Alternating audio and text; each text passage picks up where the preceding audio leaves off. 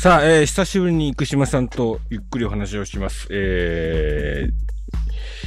入ってきた生島、順のことを順に。はい。間かなり空きましたが、はい、週刊文春の方は連載進んでおりまして、いろいろありました。3週分進みました。はい。山場でしたね。山場ですね。今週のやつが山場ですね。多分、山場です。テーマ曲がもしあったとしたら、こう、被災地蒸散的なテーマ曲があったとしたら、こう今、高らかにトランペットの音が鳴ってる状態ですね。パーン、パーン、パーン、パーン、みたいな感じの、そういう感じの空気の回でございましたと。うん、で、その曲をバックに、朝練に現れる人がいるっていう。朝練に現れる人がいると。いうことですよ。3週分はこのシーンのために用意されてたということで。そうですね。僕も戻ってきてから、ちょっとオレゴンから戻ってきてからざっと読みましたが、まあ、いろいろごねてる感じと。そうそうそうそう。ごちゃごちゃしたところ、いろいろ伏線が張っておりましたね。そう、まあ、監督に言われて、まあ、事態を迫られた学生が葛藤するという3回シリーズでしたね。3回シリーズ。いやー、そういうことですよね。でもまあ、でもちょっと彼のね、今後がね、こう、ちょっと気になるところですが、まあ、振り切ってきたと。そうです。そうです。まあ、清和国際大学、その彼がいるところですけども、まあ、要は大学が、箱根駅伝で活躍すれば宣伝になると言い出して、それまでの監督をクビにして鳴り物入りで呼んだのは北野監督だったと。学連を辞退する、辞任した張本人ですけど。そうですね。その監督が、自ら借金してこのアパートを買い取るようにしたんだという。まあ、この辺の話はね、割とある話ですよ。なるほど。まあ、でも来たので、ただ悪いやつじゃないってことなんですね。そう、何か、悪いやつじゃないんだけど、何かが、一物抱えてるんでしょうね、なんかね。そうですね。いやー、でもまあ、ある話ですよね、この辺はね。あるんですよ。いや、まあ、監督に声かけられなかったら、とても東京の大学院に来られなかった。そういう話もよく聞きます。聞きますよね。いやー、箱根駅伝に出るためっていうこととはいえ、大変ですねと。お金がかかるもんですと。そうなんですよ。でもまあ、最終的にはまあ、ランナーだからというところに一つに。何回か出てきます。まあそこなんだよね。そうですね。どれぐらいかかるもんなんですかねっていうのもちょっと気になりますよね。正直なところ。ああ、ですね、これ全然関係ないんですけど、玉上くんに先週インタビューしました。おお、プリンス、中大のプリンス。ミドルディスタンスチャレンジの前に聞きまして、ね、はい。おととい一緒ですから、僕。はい。ね。おととい一緒です。で、実業団の場合、2、3億って言ってたね、予算。なるほど。1年間の。強化予算1年間。大学はもうちょっと人いるんですよね。そうですね。それを考えると、それ以上かかるかもしれない。まあ、億単位のお金がまあ動くというものですよ。そうですね。その前の週に、こう、僕、佐藤悠基選手のこうハーフマラソンをこうね。はい。企画してやってたんですけど、彼もこう、プロランナーみたいな空気をすごいまとってるんですけど、実業団選手なんですよ。で、プロっていう選択はなかったんですかねってこう聞いたことがあって。で、いや、西本さん、冷静に考えると、計算したんですよと。で、年間にかかるトレーニングだ、遠征だ、なんだなっていうのは、まあ大体1000万ですよね、と。うん。うん、これ聞いていくお金で。で、プラス生活費とかっていうと、まあこれぐらいは欲しいなっていう金額があると。うん。うん。で、生活レベルも落とすことなく、欲しいものは買えるっていう状態も含めたとして、うん。まあトレーニングなんか機器とか、まあ試したいものとかいっぱいあると思うんで、そういうのはまあ、買いたい時に買えるっていう状況も整えておきたいと。うん。うん、なんか治療器具とかあるじゃないですか。うん。最新のものとか。まあそういうのも含めると、まあ大体これぐらいはいると。うん。で、そう考えると、現在の日本のなんかその社会状況の中で、それをスポンサードとして引っ張ってこようとすると、うん。で、しかも自分ではトレーニングも継続しなければならないと。うん。で、大阪がだいたいこれぐらいだなっていうのがなんとなく、うん。先輩後輩の中で分かってると。だとしたら僕は実業団っていう選択を選んだ方が得策だと思いましたってことを言ってたんですね。うん。なるほど。うん。まあ、今の。一人1000万と考えると2億3億っていうのは妥当な感じになって。そうです。部員としてみると。うん。そう、ニューイヤー駅伝8区間。うん。まあ、大体倍の16人用意するから。うん、うん。で、いろいろ考えると2、3億っていうのは、まあ、そういう方でしょうな、うん。そういうとこですね。うん。ラグビーはもっとかかんだよね。ああ。飯食うから。飯食うから。そういうのも込みでそうなんですよ。はい。そういうお金が結構動いてる、まあ、大きな市場ですよね。そうですね。ねうん。僕ちょっと世界陸上行ってたじゃないですか。で、はい、オレゴン大学ですよね、あれはね。オレゴン大学の、敷地で行われてたもんで。で、大体年間どれぐらいかねって聞いたんですよ。1年、オレゴン大学行ったとしたら。うん。で、そうすると、高いですよ。うん。500と言ってました。うん。うん。高いんだよ。500ですね。あれになんないんで。うん。500いりますって言われて、1年500ですね、と。うん。でもこれ、奨学金とかあるじゃないとか、こう、トップ選手は。確かにこう、西本さん、こう、今、多分インターハイクラスとか、まあ、出てる生徒がいたとしたら、オレゴン大学の長距離部門は、これ入れると思いますと。うん。入れるです。うん、入れますよと。うん。ただし、これ、男子は半額ですと。うん。250万だと思った方がいいと。うん。これなぜかというと、これオレゴン大の特殊な事情があって、男子はほぼフットボールに持っていかれると、金が。なるほどね。はい。アメフトに持っていかれるんで、男子は、ちょっと低いと、250、まあ、半額は女子の方がいいんだ。女子はもう問答無用で入りますわ。うん。フルスカラシップ。うん、フルスカラシップ。は、だから日本のその長距離の、まあ、そのインターハイトップレベルぐらいになると、これは、いけますよと。うん。女子は。英語で入学基準クリアしてれば、うん、はい。お得だと思うんですよ。そうです。で、これ、まあちょっと、まあこの連載とあれなんですけど、うん。箱根から世界へっていうテーマじゃないですか。箱根駅伝と、これはね。はい、でも正直今回こう蓋を開けてみて、世界陸上見たときに、もう、生島さんおっしゃってましたけど、これも NCA から世界じゃないですか。そうです。国が違えども、国が違えども。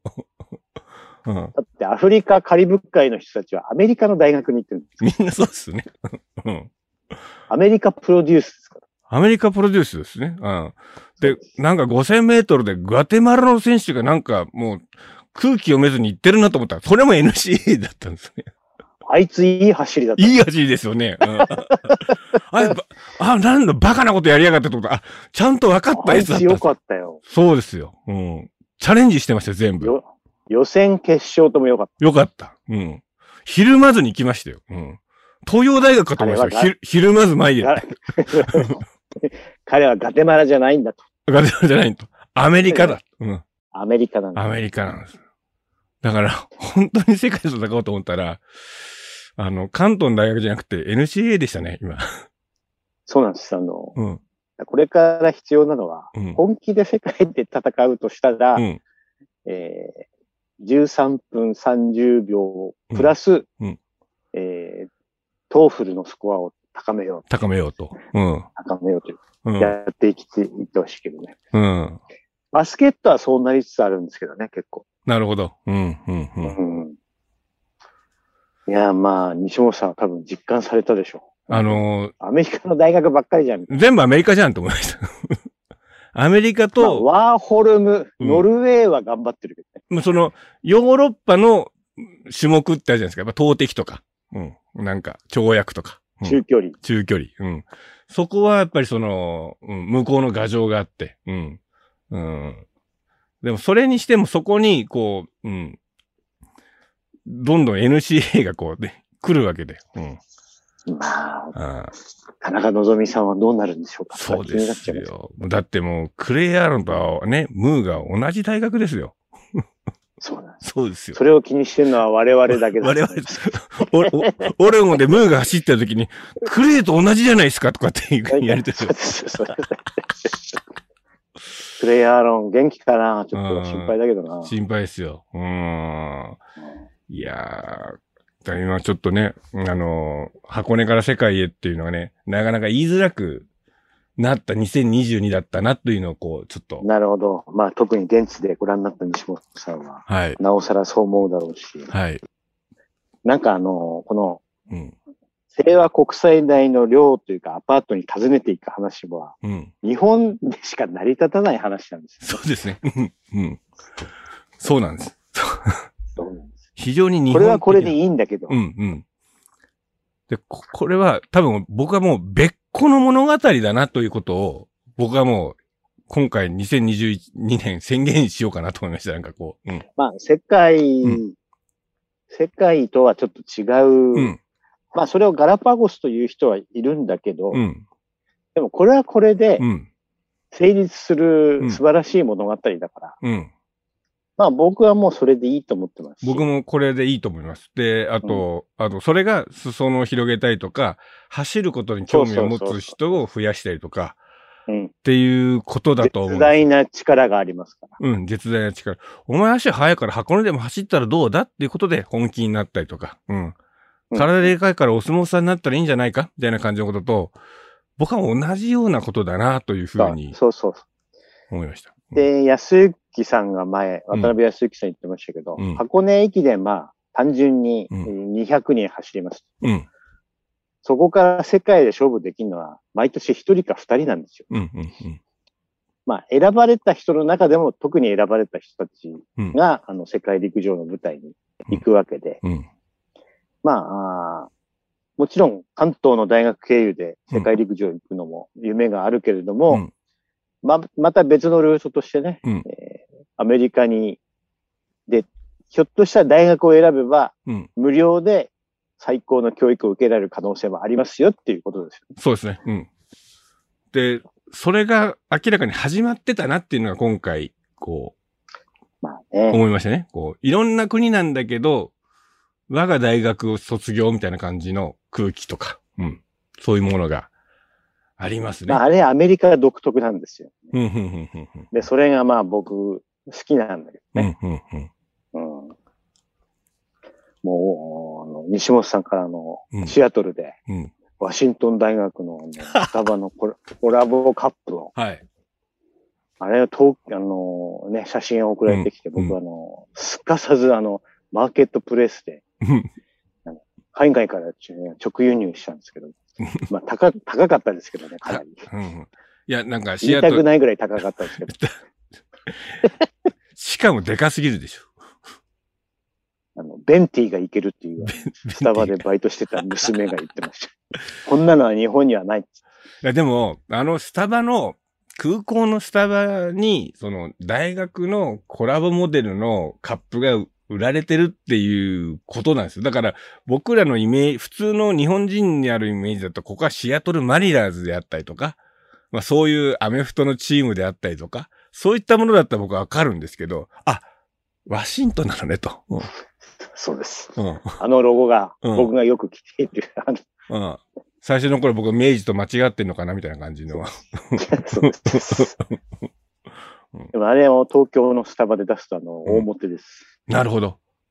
これはどこのですか？シアトルってとこがいいですよね、またね。スタバの本拠地のあるシアトルの。大学とコラボですか。アメリカの大学ってすごいよね、産業として。それ考える。いや、すごいです。だって、いっぱいあるんですよ、そのワシントン大学モデルが。結局、でも、西本さんが途中で、オレゴン大学の研究、スポーツ研究施設の映像を送ってくれましたけど、あれ、叶わないよね、日本の大学。どうやってって。そうですね。いや、もう、いや、すごい、どこも頑張ってると思いますよ。うん。すごい頑張ってますよ。頑張ってますよ。日本の大学。うん。どこもその。早稲田大学も早稲田大学なりに頑張ってますよ。やりますよ。そういうスポーツ、スポ科があってね。うん。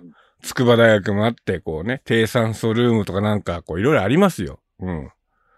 ただ、水中トレッドミルが、なんか、クラブのラウンジみたいな水中トレッドミルが。そうそうそう。うん。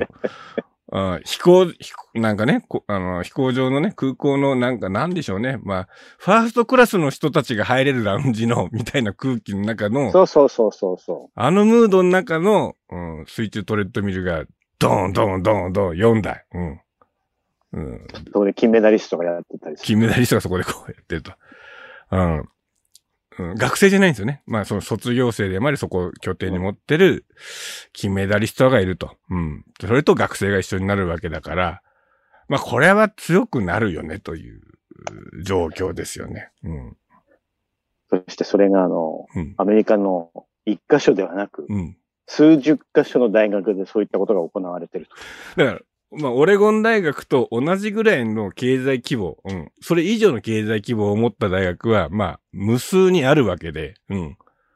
そうです。オレゴン大学は、まあまあの大学です。まあまあの大学なんですね。うん。まあ、もちろん上だけど、うんうん。上の中では、それはもう、ミシガンとかと比べたら、うん。大学の予算規模では随分違いますよね。違いますよね。うん。まあ、ただオレゴンはやっぱり陸上にすごい特化してるっていうのは。そうですね。陸上の。ありますけれどもね。陸上に関してはちょっとオレゴンだね。うん。っていう、なんか全米を代表するっていう感じがちょっとある感じがしましたね。で、そこに。それはやっぱりヘイワードフィールドがあるからだっていうのは、ね。ヘイワードフィールドがあるからで。で、バウアーマン、トラッククラブの、ジェリー・シューマッカーさんが、これが、オレゴン大学のコーチになると。で、その施設を全部使うわけで。それはオレゴン強いよ。だからもう、うん、本当に強くなりたかったら、今の中3ぐらいの子は、うん、英語をシャニムに勉強しても、オレゴン大学目指した方がいいかもしれない。うん、そうです。世界に行きたいのであれば、ジェリー・シューマッカーにね、学びに、うん、行くと。うん。で、世界陸上、生島さん見られると思うんですけど、当地のようなビルがあったじゃないですか。はいはい。うん。ジェリーのオフィスはあそこになるらしいです。銀色の、あそこに、がオフィスになって、オレゴン大学を見ながら、バウアーマンもみんなやっていく。だからみんな、そこから、友人にまた、今までこう、ビバートンとかにいたチームたちがみんなこっちに来るみたいなんですよね。うん。で、そうすると余計トラックタウンがトラックタウン化してくると。なるほど。うん。まあ、要は、アメリカのトラックタウンとこのね、箱根との距離をどう考えるかっていうのが、はい、多分我々ぐらいしか考えてない。そうですね。切実なる問題を今っていう思いながら僕帰国したんで、なんかこう。そう、俺たちの箱根駅伝とね、トラックタウンの間みたいな。間。うん、でもまあそれは、大八木、坂井、中野監督たちは感じたのではないかと想像するんです。この3人は、ビリビリ感じたと思うんですよ。うん。うん。で、うわ、もう帰ってすぐやんなきゃみたいな感じの、大八木さんのその1万メートル見終わった後の立ち方、びっくりしましたね。なんか余韻とかなく、ゴール、パッとか、って、そわさってこう、あ、もう練習する気だみたいな感じで、こう、帰っていかれました。うん。ヘイワードフィールドも日体大記録会も変わらないってことです。変わらない。ただ問題は声が聞こえないって言ってたんです。声が聞こえない。ただー広いからね。レーンあ、聞こえてねえなって言いながら、こう。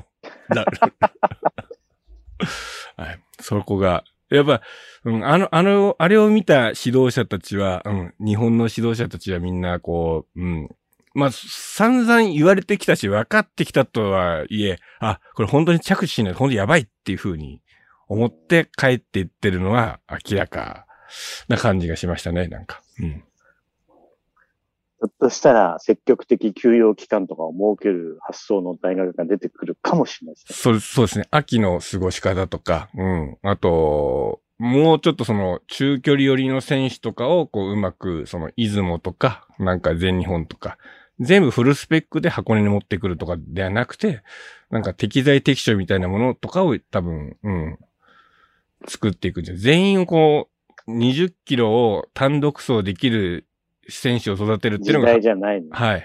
で、やっぱり同じペースでずっと20キロを刻むっていうことはもう今、世界中、マラソンでも求められてないっていうことがもう判明したんで、うん。うん。なんかこう。もう、うん、出雲駅伝とか、はい、マイル区間とか作ってほしいね、そしたら。そう。マイル区間が、うん、その、それぐらいの選手が、こう、活躍できたりとか、で、この選手はそういうところをずっとやっていきながら距離を伸ばさずにいって、その後も成長していくとかっていうことがあっても良さそうな気がしますよね、なんか。うん。そしたら明治の八木沢とかもっと活躍してたかもしれない。そうですよ。そうですよ、もう。横田さんが学連選抜とかあったかもしれませんよ、なんか、こう。ああ、それもあるかもしれないな。うん。なんか、そういう選手も駅伝に出て世界へっていうの方が、はい。なんか良くないですかね。いや、そっちの方が面白いと思いますよ。うん。やっぱり、正直やっぱりこう、三浦龍司くんが20キロ走る必要はないと思いますもん、やっぱりこう見てると。今の。うん。うん。その辺は、そうだね。うん。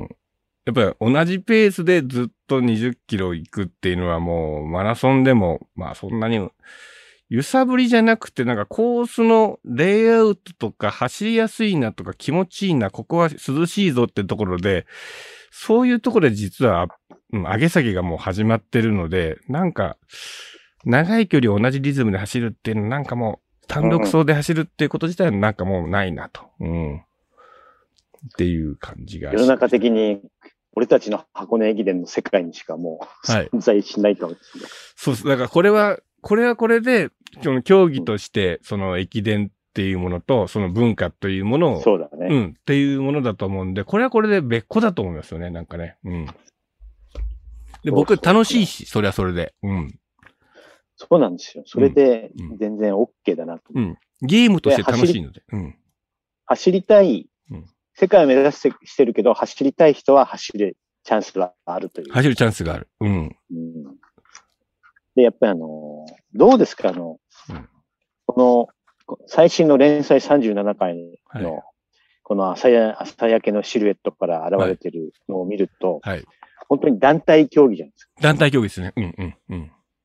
世界陸上ってやっぱり、個だよね。個です。個の塊で、うん、チームジャパンとかっていう概念みたいなものっていうのは、うん、あとチーム USA みたいな感じとかは、まあ、みんな集まってわーっと盛り上がったりしますけど、選手同士はその感じないですよね。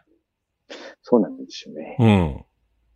そこも結構大きな違いだなと思います。このところで。まあ、あるとしたらもう、あれですよ。もうエチオピアでギディを勝たせるためにみんなで頑張ろうとか。どうするか、ね。どうするかとか。はい。相談しながらね、はい。ウガンダチームがケニアとどう戦うかみたいな感じの、ことぐらいじゃないですかね。うん。なんだろうね。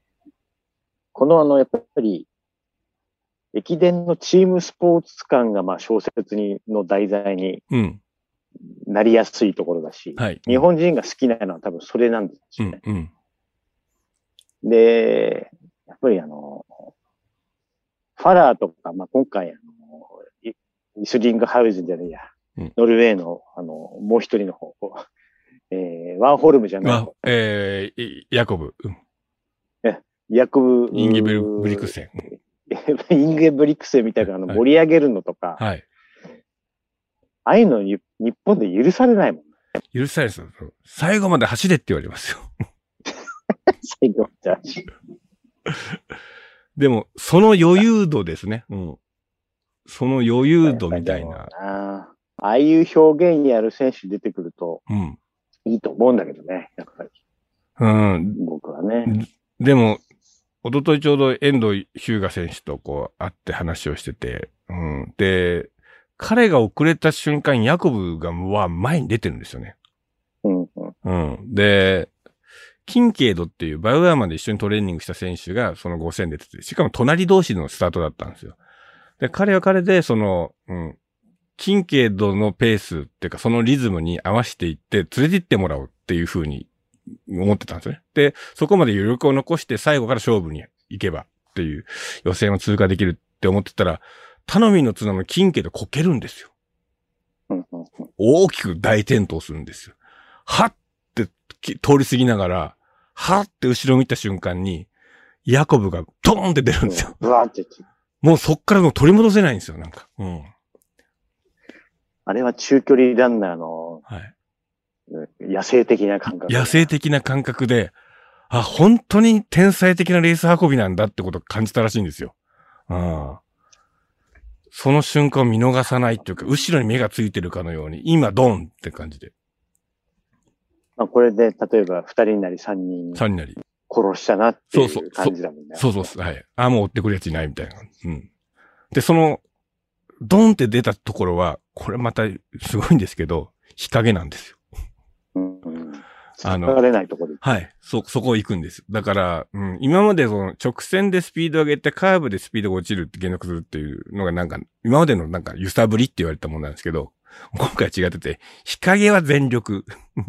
日向はゆっくりみたいな感じで、消耗しないみたいな感じ。あ、だから、西本さんそう書いてたのか。はい。カーブとストレートでは違いますって。はい、はい。それはわかんないんだよね、テレビだと、ね。テレビだと多分わかんないと。はい。うん、で、そこが、予想と違ってたんで、戦後で、ウィットマンが言っちゃったのは、ここであげんのみたいな感じでみんなが思ったんだ。暑くね、ここっていう。西日ガンガン来てるところに来たんで。あ、じゃああいつ、うん、いわゆるアホーだったんだ、ね、ちょっとアホーだったんで、で、だからゴールの時にアンビリーバブルっていう、自分でアンビリーバブルってなってて、ウィニングランしながらもアンビリーバブルって言って、いいやつだった。いいやつだった。いいやつだった。うんうん。でもお父さんがあれなんでしょ、うん。場内アナウンサーでしょ、そう。それで、こう、実況してたら、後ろこみたいな感じになってくるんで。声のいい人だよね。そう。毎回やってる人だよね。はい。なんか、いやー、びっくりですよ。いろいろ面白かったですけど、でも、まあちょっと、ちょうどオレゴンに行って帰ってきてと、もうこのドメスティックな話題とワールド陸上っていうのが僕なんかちょっと行ったり来たりしながら思ってたんで、うん、ちょっとまあそうなるんですよね。うん、それがいいんですよね。そう、ね、うん。で、これはこれでいいんですよ。うん。っていう風な見方がありますね。うん。物価はどうですか、ちなみに。いや、もうえげつないですよ、マジで。今本当やばいね、やっぱり。もう一時と。日本。うん。で、今度シカゴに行こうと思ってるんですよ、シカゴマラソン。はい、うん。シカゴ、ホテルもちょっと、ポチってする気なんないっすよ、なんか。だいぶ、一泊4、5万とかじゃない？そうです。普通のホテルが4、5万っす、なんか。そうですよね。はい。もうエアビー、逆にエアビーしかないぐらい。うん。エリア選ばないとちょっと怖いなっていうところだからね。なるほど。ちょっとシカゴはちょっと生島さんに相談なんですけど、はい、見とくべき、そのスポーツ映画があれば、ちょっとシカゴは教えてください。マイケル・ジョーダンの、ネットフリックスのやつは見まして、なんとなく分かったんですが、シカゴは。フィリスはある朝突然にだったの。フェリスはある朝突然にだっけ。はい。90年代、80年代だっけ。はい。あれ、カブスのシーンが出てくるっていうんで、今はなんかちょっとカルト的な人気があるんですよ。フェリスどっち？フェリスはある朝突然にですね。はい。それに、シカゴカブスのシーンが出てきます。なるほど。ええ。じゃあこれを、まずしっかり。シカゴライフ。シカゴライフ。ええ。うん。シカゴギャグとか出てきますか、これ。あ、でもね、うん、とにかくシカゴギャグは、ER に尽きるんですよ。なんですか ?ER って言葉ですか？ER ってNHK でやってた医療ドラマ。はいはいはいはいはい。あれはシカゴのダウンタウンが舞台の医療ドラマなんですよ。なるほど。それを見とくと。まあ、シーズン10いくつまであるから大変なんですが。長いな。序盤だけでも十分です。はい、あ、でもこれ今ちょっとあらすじ見てますけど、やっぱりリグレイフィールドへ見に行くシーンとか出てくるんですね。うん。そうそうそうそうそう、うん。で、こう美術館行ったりとか。うん。うん。やっぱこれ見とかないとダメですね。うん。本当ボストンはもう生島さんのおすすめの映画見てただけで全然違いましたからもう。うん。シカゴはそうだね。うん。まあ ER はちょっと何本かご覧になるとすごく。なるほど。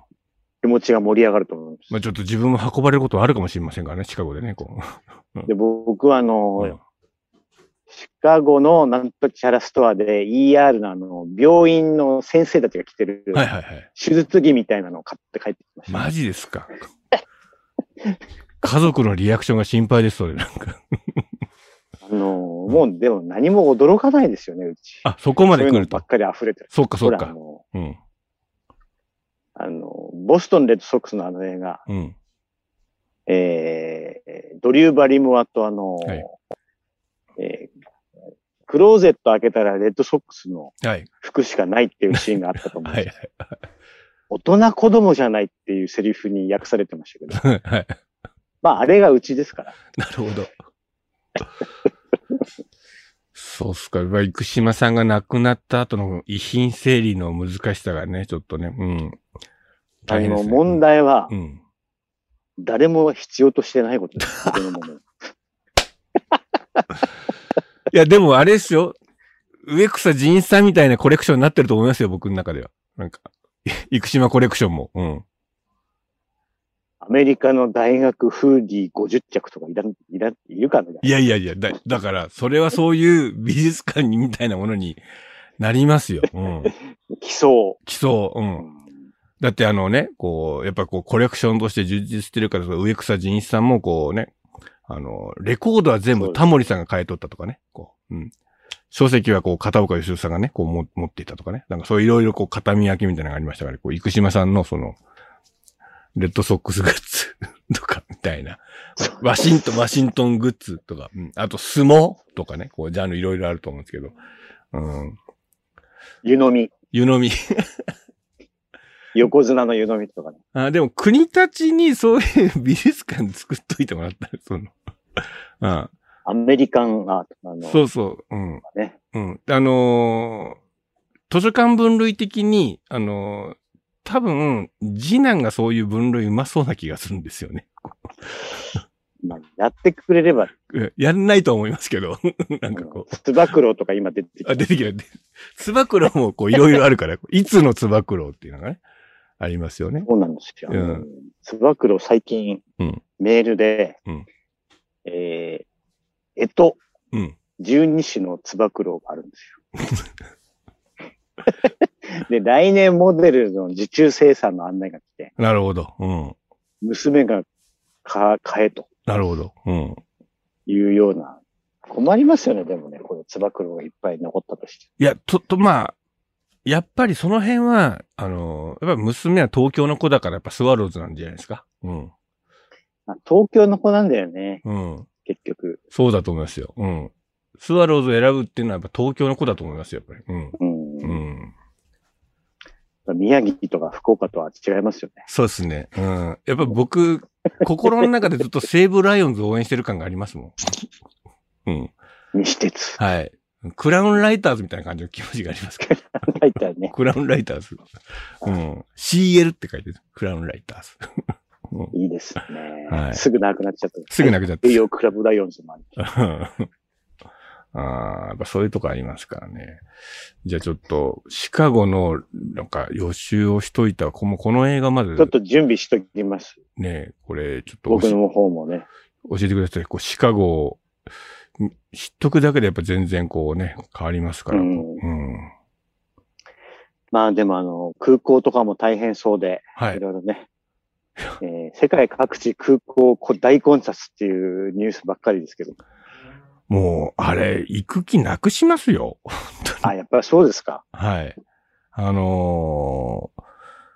日本だけだと、他の国もそうなのかな、何カ国かあると思うんですけど、多分日本だけ多分特殊で、やっぱり帰国前に PCR 検査の陰性証明をどうにかして手に入れなきゃいけないと。でも、もうアメリカは、ヨーロッパはどうかわかんないですけど、最近行ってないんで、アメリカはもう PCR 検査自体下火で、どんどん閉鎖されていってるんですよね。で、それまでこう、すごい儲かるからみんなぐいぐいこう、オープンしてたんですけど、ドライブスルーで、なんか2時間以内に結果出ますみたいな感じの。そういうのもいらなくなってるんで、もう、なんかその街に1、2件ぐらいしかないみたいな、そんな、ラピッドで出してくれるとこなんて、みたいな。そうするとまた。こんなことやってたら高くなっちゃう。そうなんですよ。高いんですよ。で、横田さんとか、確かあれですからね、その、陰性ガチャみたいな感じになってたんで、なんか朝一行って陰性、陽性でまた部屋に戻ってみたいな。また朝一みたいな感じ。で、朝一行くと、あれらしいんですよね。朝一陰性引けたら、朝8時からオープンで、で、そうすると朝一陰性空港で引けたら、そのまま11時発のシアトルで帰れるという。でも出国危機があったんでしょ。そう、出国危機です。それで、取れたとするじゃないですか。やったーガチャ引いたって、行くと、日本行きのチェックインカウンターは長蛇の列で、その、陰性証明と、その、チェックがないと、チェックインができないんですよ。で、それは。で、すべて、その日本人だけじゃなく、なんか、すべての人入国するものっていうのは、それがないと入れなく、荷物すら預けてくれないので、それで。そんなだったら日本とか行かないよね、誰も。そうそう、行かないですよ。で、それが、1時間ぐらいかかって、並んでってかかったりとかするみたいで、スカイプライオリティがあったとしてもかかるんで。5時間前に行った方がいいですっていう SNS を見ましたね。はい。僕もなんか、デルタから3時間前来てくださいって来たんですよ。3時間前って、でもフライト6時半ですよ。朝の。朝の6時半で、3時間前って朝の3時半じゃないですか。それはこの田舎町友人で嘘だろうと思ったんですよ。行ったら、いました、人がいっぱい。西本さん、西海岸の6時半は、ニューヨークは9時半ですから。そっか。言っといたでしょ。そうか。そうか。オープンしてる。もう、アメリカは動いてるんですね。アメリカは動いてる。スタバも動いてる。CBC ネットワークみたいな感じで、もうニュース始まってるんですよ、今朝の。そうです、そうです。そうです。そうです。そっか。困ってもう。いろいろ楽しいね。いや俺も、アメリカはまだ、先だけど。インド選手団に紛れてました、僕も。インド選手団結構活躍してます、ね。そう、インド選手団の一行と、僕しかこう、いないカウンター、デルタのカウンターの前はインド人。ユナイテッドとかすごい多くて。デルタの前はインド人と俺で、お前もソルトレイクに行くのかって聞かれて、いや違うって、俺シアトルって言って。君らソルトレイク経由かとって、デルタは、ソルトレイクシティハブですね。ハブで。多分一旦そこに連れていかないですね。そういうことみたいで。じゃあちょっとね、大変です、ね。まあちょっとね、日本と世界の距離を考えつつ、また小説は読み進めてまいりましょう。でこの小説はでも、やっぱちょいちょい原さんですね、やっぱね。平川監督。はい。そうですね。そうなんです。7月28とかもこう、前に戻ってみると、こう、ね、こう、練習のシーンみたいなやつがありますけどね、こうね、ゴーゴーゴーゴー、抜いたらエース交代だぞ、平川が調子よく煽ったって、これ、もう、原さんなんです。これ原さんですよね。秋山に対する原さんみたいな。そうっすよね。パフィーのリズム、パフィーのリズム。本人はパフュームが好きだったってね、オチがついてて。パフュームとパフィー、えらい違いがありますから。時代だよね。時代ですよ、もう。時代ですよね。時代です。そう。じゃあまあその辺にも気をつけていきながら。でもこの感じでいくと、まあ、一旦、あれですね、その学連選抜で、こう、箱根を走るっていうところが、この、箱根のこの物語の軸になりそうだなっていうことですね。うん。準備編があって。これでチーム力ができたということで、いよいよ本番に向けてのじゃないでしょうか、ね、チームビルディングがあって。で、そして、1区から10区までの物語があって。そうです。うん。で、まあ、1区だけでも、何周もあるよと、うん、っていうものがあって。うん。で、誰が走るかによるね、本当にね。そうですね。うん。で、まあ、10区終わって、まあ、ちょっと余韻みたいな感じもあって、うん、っていう、で、いよいよ終盤、袋に突入って感じですね、小説全体。そうそう、前段でいくと。うん。大体のこの小説のボリューム感が、ちょっと見えてきたところが。見えてきます。ありますね。はい、うん。そういうことを感じながら今週はお別れしたいなと。で、今週も生島淳さんでございました。ありがとうございました。ありがとうございました。